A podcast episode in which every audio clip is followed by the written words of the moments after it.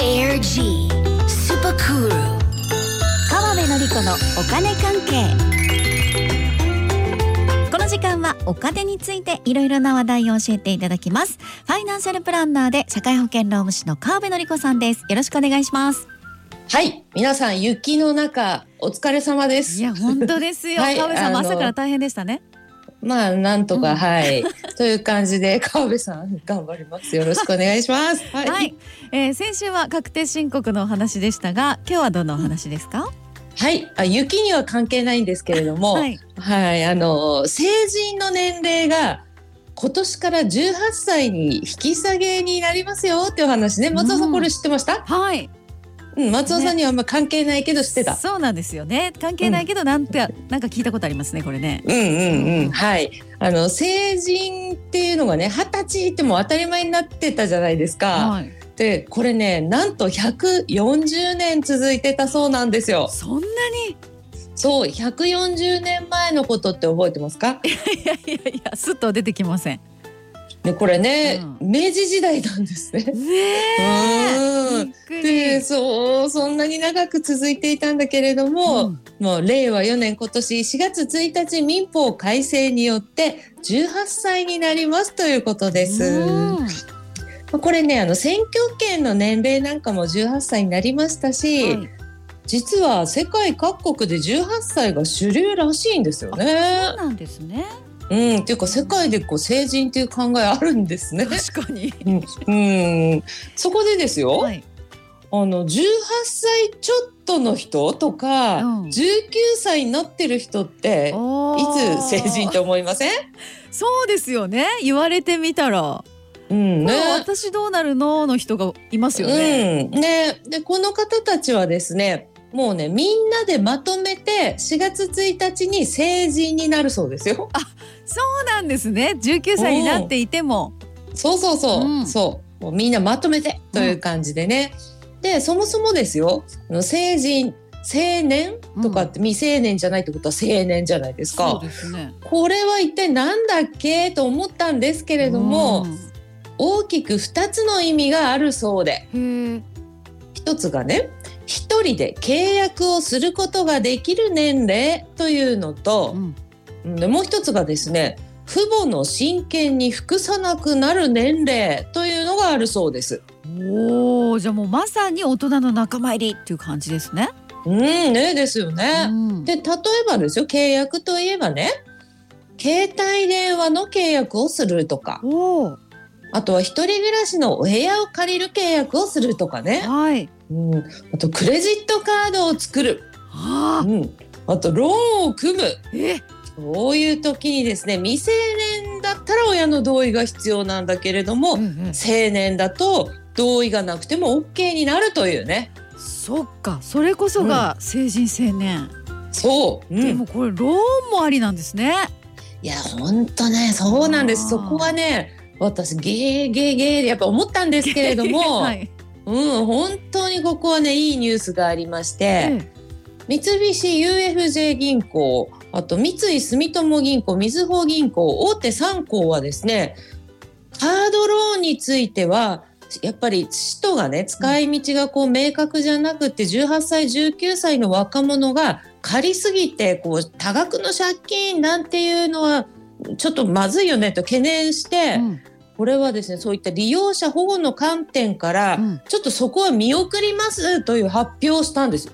そうなんですね。そう、うんうんまあ、要はダメだってことですよね。そういうことですうね。んこれはねやっぱりね私もそう思うんでねあの全ての金融機関やってほしいなっていう気がしてます。そうですねちょっと心配ですよね。まあね、うんうんまあ、ただねちょっと思ったんだけど、はいい、いニュースだと思ったんだけど、うんだからといって18歳19歳じゃないちゃんとがっつり大人の人もね、うんまあね使途が不明で、まあ18なんか借りすぎてうん多額の借金っていうのはどうかと思うから、 ずそうですねうん年齢そうとですいうねよりそこも含めですけど、ね、まあそうなんです。うんそれも大事なんだけどとりあえず18歳19歳見送るという発表がありました。なるほど。うんこれ、お酒なんかはどうなるんでしたっけ？うんそれねあのマネーじゃないけど私も調べました。あ、ありがとうございます。うんお酒はあの二十歳のままです。うん、で他にもあのタバコ喫煙とか競馬とかそういったものも20歳ということですね。うんうんはい、二十歳20歳、うん、合ってますよね。はい大丈夫です。はいうんはい、それですね。うんあとですね、うん、やっぱりその辺はね、もともと成人になったらってことじゃなくって、もともと20歳になったらっていうことだったんでしょうね。うんうんうんそそれとねね、私はマネー的に気になったのは国民年金保険料ですよ。ああそっか20歳二十、歳になったら国民年金ですもんね。そうなんですよね。うん、で、これはね、とりあえず大丈夫です。おうんまあ、大丈夫って言葉がふさわしいかどうかは別として、今まで通り国民年金を20歳からですね。今まで通りということですねここは。うん。まあ、今後変わるかわかんないけど、とりあえずね、うんうんそうですね。うん、それとね、松尾さん、これ余談ですけれども、はいあの20歳より前でも。厚生年金保険料はかかるって知ってました。え知らないえどういうことですか。あのね、学生なんかだと二十歳になったら国民年金でいいんですけれども、はい、 20歳前から会社員の人とかいるじゃないですか。ああいるうんうん。ね、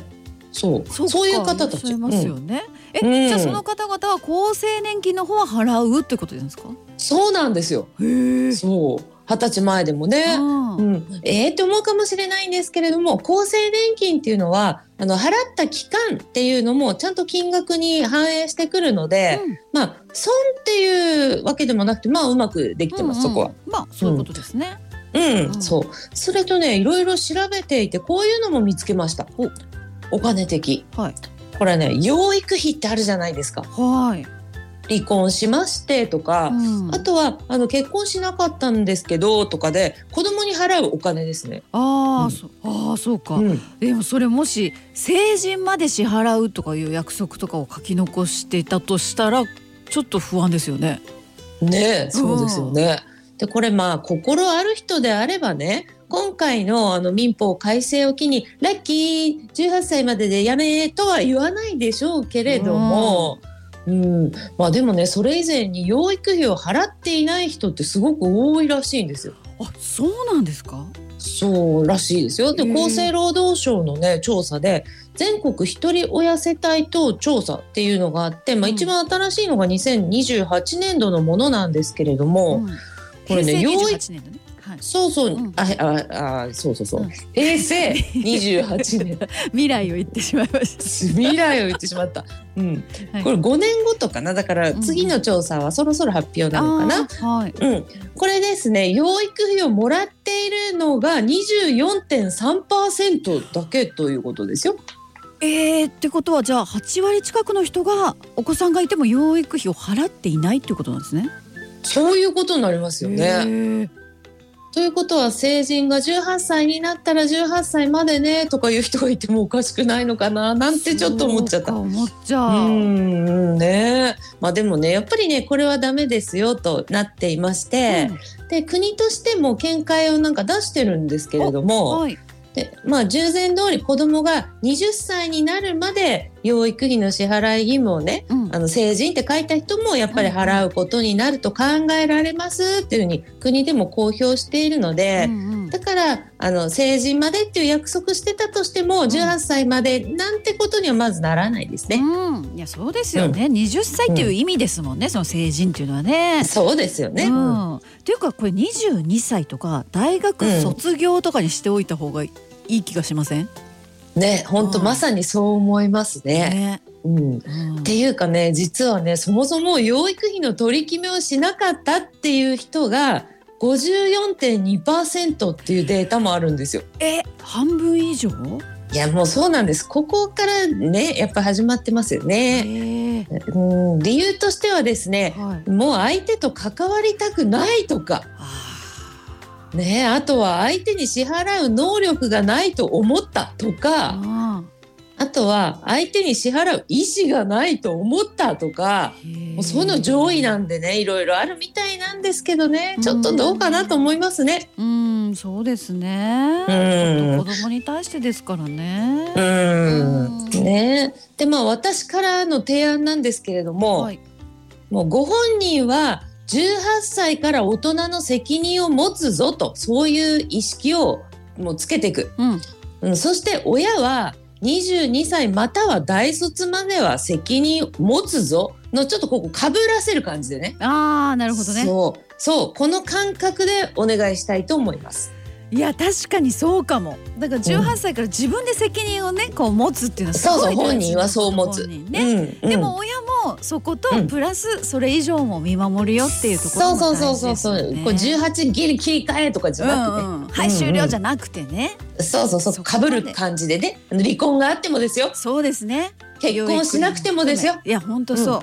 そうそうやって親ですから重ねて見守っていきましょそううそうそうそうしましょうそうしましょうはいはいということで今日は成人年齢が今年から18歳引き下げになりますよというお話ファイナンシャルプランナーで社会保険労務士の川辺典子さんありがとうございましたはいありがとうございました